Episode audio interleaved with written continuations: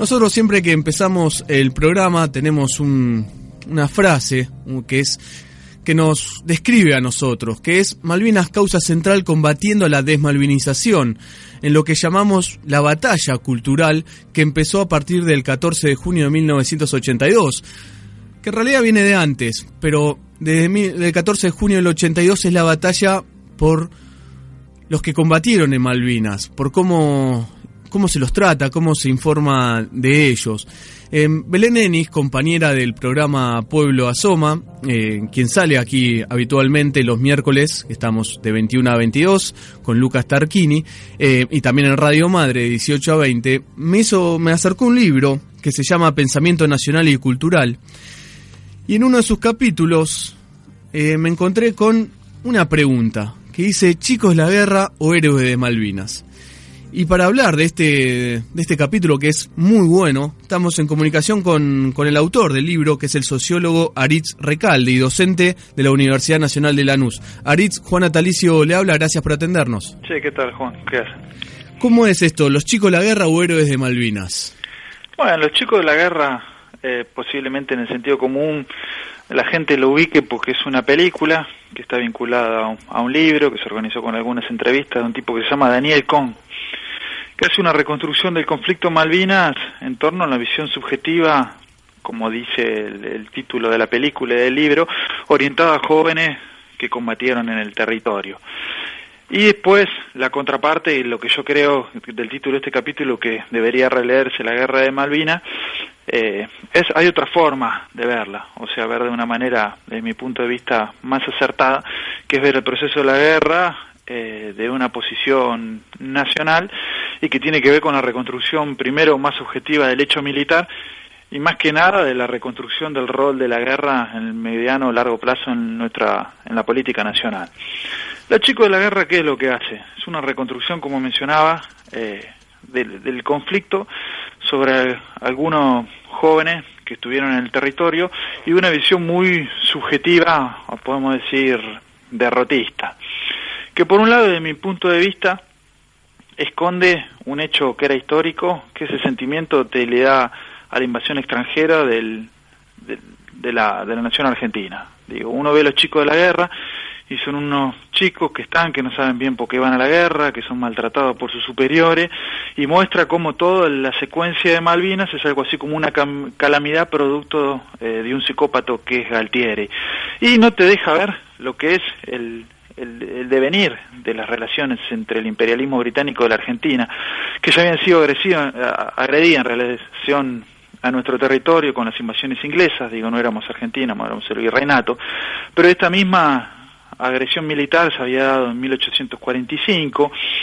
incluso previamente a la guerra se habían producido hechos eh, de, de, movilización de masas, por ejemplo la CGT previo al, en el contexto del desembarco de apoyo a la recuperación territorial. Entonces, si uno ve a los chicos de la guerra, eh, hay una visión subjetiva, insisto, derrotista, de un individuo que quiere mostrar que el conjunto del país estaba en contra de la ocupación militar.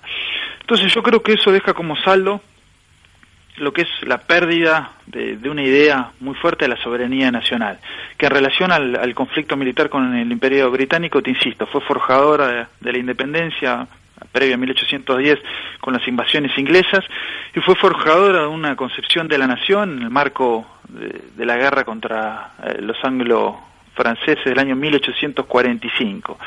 Entonces uno analiza esa idea de los chicos de la guerra y reitero esto, es como que se pierde una idea de soberanía territorial o la capacidad que tiene un pueblo de enfrentar a un enemigo por la defensa de su suelo y su país. Y eso nos deja, digo paradójicamente, una situación contradictoria, porque cuando uno ve a los chicos de la guerra uno automáticamente podría pararse del lado de la paz, decir en realidad estos pibes que combatieron van a una guerra, la guerra es violencia, la violencia es absurda. Y uno podría decir, bueno, paradójicamente, la historia cultural de nuestro país, los registros historiográficos de nuestro país están bañados de violencia. Entonces, cuando uno puede ver que puede coincidir, por ejemplo, una persona que plantea la guerra de Malvinas es absurda porque es un hecho violento, y fíjense esos pibes de la película fueron maltratados, y en paralelo puede reivindicar como hechos de libertad, ejercicio de violencia como la caída de Rosas de Casero, que dejó cientos de fusilados, como el bombardeo de Buenos Aires, que dejó alrededor de 350 muertos en junio del 55. Uno puede plantear qué terrible los chicos la guerra de Malvinas, porque es un hecho de violencia que vincula a jóvenes y aprobar, por ejemplo, los actos terroristas de los comandos civiles que eran jóvenes de clase alta que torturaban obreros a la caída de Perón. Incluso esa misma gente que ve esa película de los chicos de la guerra planteando que la violencia es absurda, que no existe un sentimiento eh, nacional genuino de recuperación del territorio, pueden plantear taxativa y públicamente que está bien mandar soldados a la Primera Guerra o a la Segunda Guerra o a la Guerra del Golfo. Entonces yo creo que la guerra, la reconstrucción que hace de la Guerra de Malvinas, los chicos, esta, esta película, los chicos de la guerra, es decir, lo que trata de borrar es el, el derecho a la defensa de la soberanía nacional y la actualidad natural que tienen los pueblos hacia el colonialismo extranjero. Para, en paralelo, insisto, convivir con otros registros de la muerte absurdos. Y, por ejemplo, lleguemos al otro lado. Porque uno dice, bueno, la guerra de Malvinas, la violencia es absurda, la guerra, pero puede estar justificando otros hechos de violencia contra el pueblo. Y vayamos a, a otro registro historiográfico, que es, por ejemplo, la reivindicación de los conflictos de la década del 70. Entonces, mucha gente planteó la guerra de Malvinas es absurda porque es un hecho militar por la simetría de los bandos encontrados, pero en paralelo, por ejemplo, puede decir que está bien la acción socialista y guerrillera y puede plantear como un hecho positivo, por ejemplo, la guerrilla cubana, la guerrilla vietnamita o la guerrilla en Argentina. Entonces, con la guerra de Malvinas se da esa contradicción. Una misma persona desde izquierda puede justificar la muerte de un guerrillero por una causa que ellos dicen es abstracta o el socialismo, o esa misma persona puede justificar la muerte y la intervención de nuestros soldados en la Primera y Segunda Guerra Mundial y cuando llega a Malvinas vienen todas las contradicciones. Y yo me parece que en parte esas contradicciones, esa negación al derecho soberano de nuestro país a defender por las armas lo que es suyo, para mí parte de esa negación, esa contradicción por un registro cultural desde mi punto de vista neocolonial que tiene que ver con esta, con esta película, con este proceso de desmalvinización. Quien habla es el sociólogo Aritz Recalde. Además, eh, pasa algo. El pueblo argentino, en sus. Eh, eh, el pueblo argentino profundo, supo separar bien lo que era la gesta de Malvinas con la dictadura. Si uno pone la lupa y hace revisionismo histórico sobre lo que fue el 2 de abril, inclusive el 10 de abril, cuando llega el, mediador de Estados Unidos, Alexander Haig, a la Argentina, en esa Plaza de Mayo, colmada del pueblo argentino, se cantaban, por ejemplo, Atención, atención, las Malvinas son del pueblo, la Rosada de Perón, había carteles de Malvinas sí, dictadura no. O sea, el pueblo sabía separar lo que era eh, la reivindicación de Malvinas, una guerra antiimperialista con la salvaje dictadura, cosa que no pueden hacer muchos eh, llamados intelectuales. Bueno, totalmente, insisto, estos mismos intelectuales que que van a justificar un tipo de muertes y que van a justificar abusos de esas mismas fuerzas militares, porque posiblemente estos intelectuales salían a bancar la dictadura y llegado el caso Malvinas eh, les parece un hecho un hecho terrible. Y esto yo comparto con vos que hay en, en la tradición cultural argentina un sentimiento popular y un sentimiento nacional que plantea el derecho a la reivindicación territorial que se expresó desde Liniers en las invasiones inglesas, en las defensas casi rosas contra el Imperio Británico en 1845 y que fue apareciendo en distintos momentos eh, del desenvolvimiento de la política argentina que permitió la eclosión de, estos, de estas movilizaciones de masa como planteas vos en el marco de abril de 1982. Cuestión que muchos intelectuales les hace ruido, es decir, plantean cómo puede ser que un montón de gente salió a plantear que estaba bien la recuperación de Malvinas. Y digo, es esa misma gente que por ahí, insisto, plantea que está bien que jóvenes guerrilleros detrás de una causa eh, eh, mueran en la guerrilla defendiendo el socialismo, le parece que está bien que se den movilizaciones para ir a luchar a guerras en el extranjero. Y esto para mí tiene que ver con una operación neocolonial que lo que hace es una división internacional del trabajo que le impide y del trabajo y la cultura que le impide pensar a nuestro país, a nuestros intelectuales, el, derecho al ejercicio soberano sobre su territorio. Entonces plantea así como una división que hay en el mundo de muertos, bien muertos, y después causas de recuperación nacional que son injustas o conducido eh, ilegítimamente. Entonces estos intelectuales eh, pueden plantear eh, sin contradicción alguna, insisto, el derecho de los Estados Unidos a intervenir en Medio Oriente, el derecho de los británicos a, tener bases militares en distintos lugares del mundo, y cuando se plantea un hecho como el nuestro de recuperación territorial, les parece una cuestión espantosa. Y esto me eh, va conduciendo, si por un lado se pierde ese sentimiento de nacionalidad, de reivindicación territorial y de hostilidad a la agresión extranjero, también esta esta, esta propuesta cultural de los chicos de la guerra que hace hincapié en, la desviación de un militar, Galtieri, un loco que supuestamente hubiera conducido una guerra sin apoyo popular, me parece también lo que fue generando es eh, una cultura um, eh, de la entrega, desde mi punto de vista, que pierde lo que es la importancia geopolítica fundamental de nuestro territorio porque si uno dice la guerra, el único objetivo que tenía era alimentar el deseo de Galtieri de quedarse, y uno no reconstruye toda la importancia geopolítica o histórica que había tenido la guerra, uno va llevando su política exterior, por ejemplo, a la posición de Menem de los tratados de Madrid de 1990, que le da permisos económicos al imperialismo británico. Y uno, de alguna manera, si no concientiza que la situación Malvinas es mucho más profunda que Galtieri, se le pasa hoy que Malvinas es una posición política de la OTAN, aunque los británicos lo nieguen, a partir de la cual se puede ocupar la Antártida y se puede ocupar América del Sur. Y, si uno no realmente no concientiza a la gente que la causa Malvinas excede a Galtieri, uno les está dando la explotación petrolífera. Y de alguna manera yo creo que también en la construcción neocolonial que se hizo sobre la cuestión Malvina, lo que intentó es desarmar a los ejércitos nacionales o que los ejércitos nacionales del tercer mundo pierdan el derecho fundamental a la promoción territorial para delegarlo. Entonces, cuando uno mira hoy América Latina, hay bases norteamericanas en Paraguay, hay bases norteamericanas en Colombia, bueno, hay bases norteamericanas británicas de la OTAN, aunque insisto, los ingleses dicen que están solo ellos, pero es de la OTAN, están los Estados Unidos en Malvinas. Entonces, uno, la desmalvinización lo que ha impedido a nuestro país es discutir el rol de las Fuerzas Armadas, de la defensa nacional, para pasárselo a otros. Entonces, hoy uno mira, mira América Latina, insisto, está totalmente militarizado, y no es solo Malvinas, es buena parte de América Latina. Entonces me parece que también ese es un proceso de imposición colonial de la división internacional cultural de, de nuestros países que le ha impedido, más allá de la posición de Gatieri, hacer una lectura geopolítica un poco más cierta y real de lo que es Malvina y lo que implica hoy la, necesaria revisión de Malvinas en torno de la unidad latinoamericana y la emancipación científico-tecnológica y defensa de nuestros recursos naturales.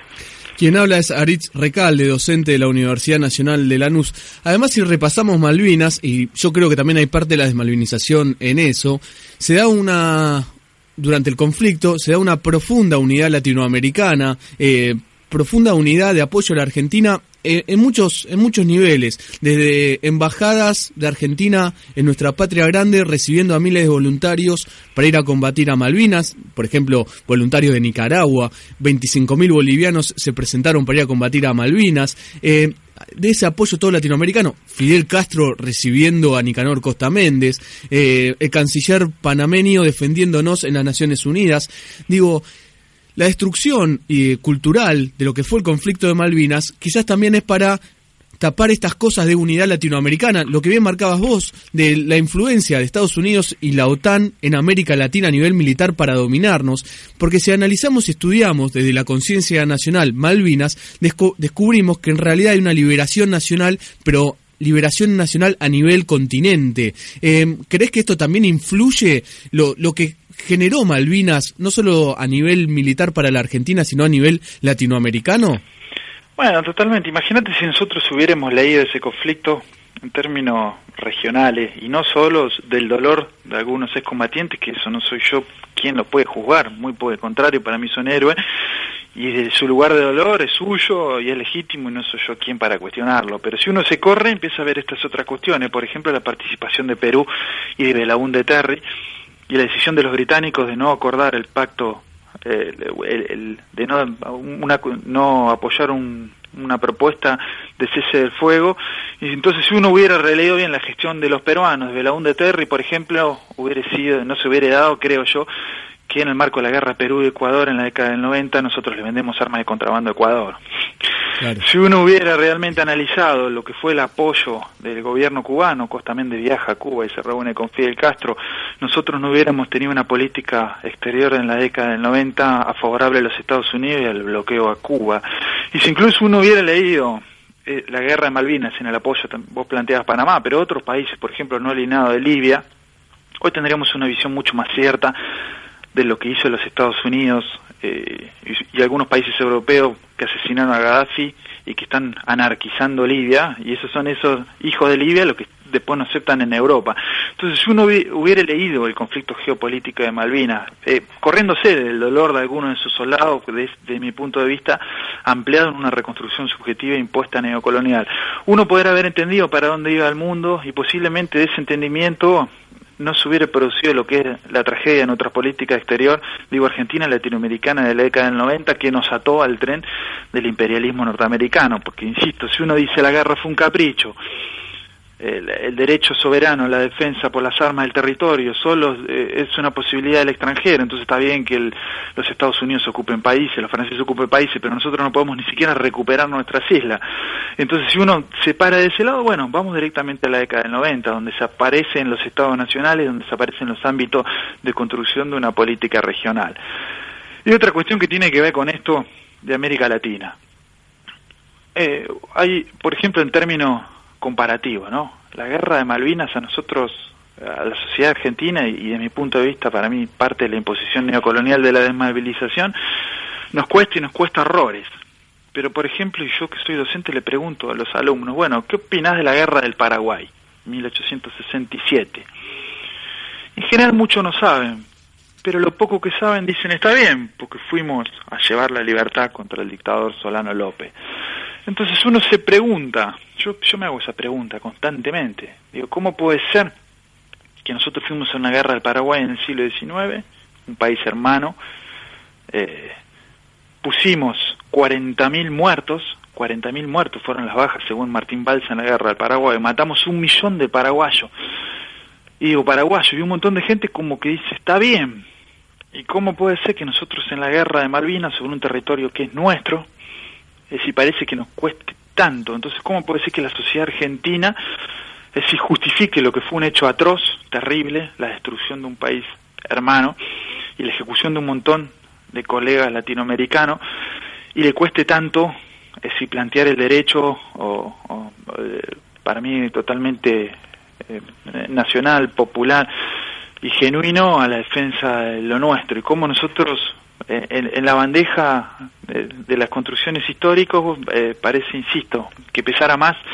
ir a una guerra por lo nuestro, que haya caído soldados europeos, que, la situación de Paraguay. Sí, la desmalvinización marca mucho, perdón, la desmalvinización marca mucho el, bueno, fueron obligados, los, los conscriptos fueron obligados a pelear nuestros soldados en Malvinas, una locura, pero nadie habla de que eh, Mitre llevaba encadenado al pueblo argentino a pelear a Paraguay y que el pueblo argentino festejaba cuando las fuerzas de Mitre tenían una derrota eh, a, por, a causa de, las fuerzas paraguayas. Eso no lo cuentan. Ahora, de que nos quieren hacer creer que todos nuestros soldados fueron obligados eh, a ir a una guerra absurda en contra del imperialismo. Claro, porque yo creo que sí, tiene que ver con el orden de los países. A nivel internacional, los únicos que pueden ocupar ilegalmente países y destruirlos son los Estados Unidos, los ingleses, los franceses. Y pareciera que nuestros países eh, no, no tienen ni siquiera la posibilidad de pensar eh, la reivindicación legítima de lo que es suyo, porque convengamos que Malvinas, ¿quién va a dudar que Malvinas, que es parte de nuestra plataforma, que ha sido colonia española, es, de los ingleses? Eh, entonces me parece que eso es un orden mundial. Entonces en ese orden mundial hay un orden mundial cultural, y me parece que nuestra clase media, insisto, se, eh, como que no se puede correr. Entonces yo creo que los sectores populares sí tienen un sentimiento de reivindicación de, la legitimidad de la guerra de Malvinas mucho más clara y nuestros intelectuales les cuesta. Entonces pueden enseñar sin contradicciones en la universidad que estuvo bien la guerra del Paraguay, que dejó 40.000 muertos, pueden plantear que Perón estaba confundido cuando planteaba la neutralidad en la Segunda Guerra y cuando participamos en la Segunda Guerra eso estaba bien, o pueden eh, decir que estaba que sería excelente haber participado en la Primera Guerra. Entonces esta clase media como que compra toda la guerra eh, armada por el imperialismo y cuando tiene que justificar lo que es la defensa de nuestro territorio eh, le cuesta. Y acá ya que estamos hablando de estas cuestiones latinoamericanas, una de las preguntas que yo también me hago en relación a la guerra, es que muchas veces se plantea, bueno, la conducción política militar de errónea de Galtieri y Costa Méndez en sí mismo le quita legitimidad a la guerra. Y acá una de las formas de responderlo es tal cual planteabas vos, las movilizaciones populares, en el marco de la guerra previa. Y otra, y otra cuestión que uno podría hacer es en términos comparados. Entonces uno puede ver el caso boliviano, por ejemplo, la guerra del Chaco, 1932-1935, una guerra entre Bolivia y Paraguay, eh, forzada por presiones eh, de las empresas petrolíferas del imperialismo en Pugna. Bolivia la pierde la guerra. Y vuelven los soldados derrotados de la guerra, hacen, voltean a lo que ellos consideraban en la conducción política errónea, que era algo así como Galtieri, pero reivindican la guerra. Si uno va a Bolivia y uno no dice, eran chicos de la guerra los bolivianos que fueron a, pelear por su territorio. Y hacen un gobierno nacionalista y nacionalizan el petróleo. Entonces cuando uno va a Bolivia, por ejemplo, y ve el registro de los bolivianos de la guerra del Chaco y de la guerra del Pacífico, en la cual pierden la salida del Pacífico vía Chile, ellos dicen, la conducción política es nefasta y nos conducen pésimamente y parte de la rota es la conducción política, pero no niegan nunca su derecho soberano y nacionalista a defender incluso si, por la vía de las armas lo que es de ellos. Y esto me parece que también es un problema de nuestra clase media que insisto, puede reivindicar guerras ajenas, pero cuando tiene que plantearse la defensa del derecho nuestro a lo territorial, es como que no, no, no, no pasa nada. Quien habla es Aritz Recalde, docente de la Universidad Nacional de Lanús, sociólogo. Eh, Aritz, eh, para ir cerrando y agradecerte el tiempo, algo que se está tratando mucho hoy día, y yo creo que es parte de esta desmalvinización, es poner permanentemente el abuso que hubo, que existió, de algunos oficiales argentinos y de algunos suboficiales. Que existieron, que queremos justicia, por supuesto, pero no se dice nada de los crímenes de guerra cometidos por los británicos. 323 argentinos con el salvaje hundimiento crucero General Belgrano, soldados eh, argentinos fusilados, eh, soldados argentinos que fueron obligados a mover el eh, material bélico y el cual tres de ellos perdieron la vida. Digo, parte de esta desmalvinización también está en enfocar nada más en lo malo de algunos oficiales argentinos que los hubo, fueron muy pocos por suerte, el resto estuvieron a, gran nivel y otros no estuvieron a nivel eh, militar, pero sí a, nivel de, su tropa. Eh, ¿Es parte de las malvinizaciones de esta batalla cultural eso también? Bueno, totalmente, porque si vamos al sentido común de la gente, está eso, no, los soldados ingleses eran buenos, le daban de comer a nuestros soldados.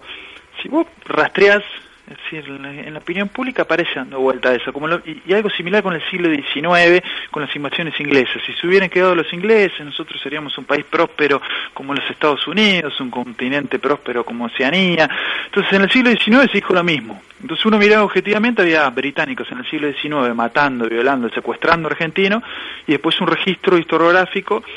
que plantea que si estos colonialistas que violaban todos los derechos humanos hubieran tomado el poder, hubiéramos sido un país próspero, pacífico y democrático. Y en el siglo XX, con la guerra de Malvinas, parece ese mismo absurdo.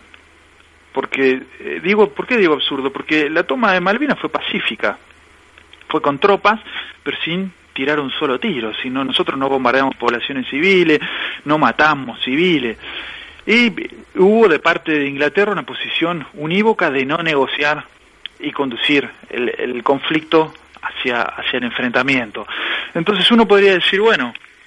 está claro que los muertos de la guerra son del Imperio Británico, que mató 649 argentinos, 323 en un hecho brutal fuera del teatro de operaciones de la guerra, y que estos mismos tipos eran soldados mercenarios que estaban haciendo guerras en todo el mundo, porque eran eso, buena parte de los soldados británicos eran mercenarios, mercenarios de la guerra, cometieron atrocidades contra nuestros soldados. Y uno diría, eso es el sentido común, el registro común que uno puede tener de cualquier guerra. Y no, uno parece que por el contrario tiene que decir, bueno, el problema Galtieri. Entonces, si ¿cómo? Hay una fuerza agresora que no acepta las negociaciones de la paz, ni las de la de Terry, ni las del Papa, ni ninguna, que viene, te mata a tus soldados en un territorio que es tuyo, que vos hiciste incluso una ocupación que no mataste un solo civil. Vos podés decir, bueno, la, dictadura argentina, en Argentina era terrible, pero cuando ocupó las Malvinas no cometió abusos sobre los civiles. Entonces uno debería decir, bueno, uno debería tener hasta cierta indignación contra el imperialismo británico, y no. Y yo creo que esa dificultad para ver objetivamente lo que fue un, agresor y, un agredido, que en este caso nuestro soldado agresor, eh, que son agredidos por el imperio británico, es parte de la desmalvinización. Insisto, una reconstrucción subjetiva y tendenciosa que busca, eh, para mí, eh, desandar la posibilidad de construir una cultura nacional, popular y antiimperialista que nos permita ser una nación y una región independiente. Eh, Aritz, le cierro con una pregunta de un oyente, de Julio, que dice, ¿no considera una contradicción que la situación política del territorio argentino de las Malvinas solo sea tratado por Cancillería en vez del Ministerio del Interior? Pregunta Julio, un oyente de, eh, Malvinas Causa Central. Eh, ¿Cómo lo ve esto usted? Bueno, eh, por suerte, además de la Cancillería y la intervención eh, en, las mesas internacionales de las Naciones Unidas, que en 1965, dicho hasta de paso, le está diciendo a los británicos negocien y los británicos no lo hacen. Por suerte también tiene agenda en otras, en otras áreas de, del Estado, por ejemplo en la Universidad de Lanús, nosotros somos parte del Estado y tiene agenda, o por ejemplo en Ministerio de Educación. Entonces yo creo que la pregunta que hace el colega es interesante, uno se podría plantear cómo juega el Ministerio del Interior, pero lo que sí creo que Malvinas también ocupa Ministerio de Educación o, Guancés, eh, sí ocupa algunos lugares de la, de la agenda pública. Ahora sí, seguro que debería tenerlo mucho más, me parece, en otras áreas del gobierno. Aritz, muy amable por su tiempo, muy claro, la verdad fue un, placer escucharlo, eh, fue aprender y recomendamos mucho su libro, Pensamiento Nacional y Cultura, que es, la verdad es muy bueno el libro y sobre todo la parte de Malvinas a mí, a mí me encantó, así que también felicitaciones por ello. Bueno, un abrazo, les agradezco el llamado. Otro, hablábamos con Aritz Recalde, sociólogo, docente de la Universidad Nacional de Lanús, autor del libro Pensamiento Nacional y Cultural. Quiero terminar con una frase del libro y de la parte del capítulo de Chico la Guerra o Héroes de Malvinas. Dice Aritz Recalde, perdimos la guerra en el año 1982 y la peor derrota no fue la militar, sino que fue la cultural.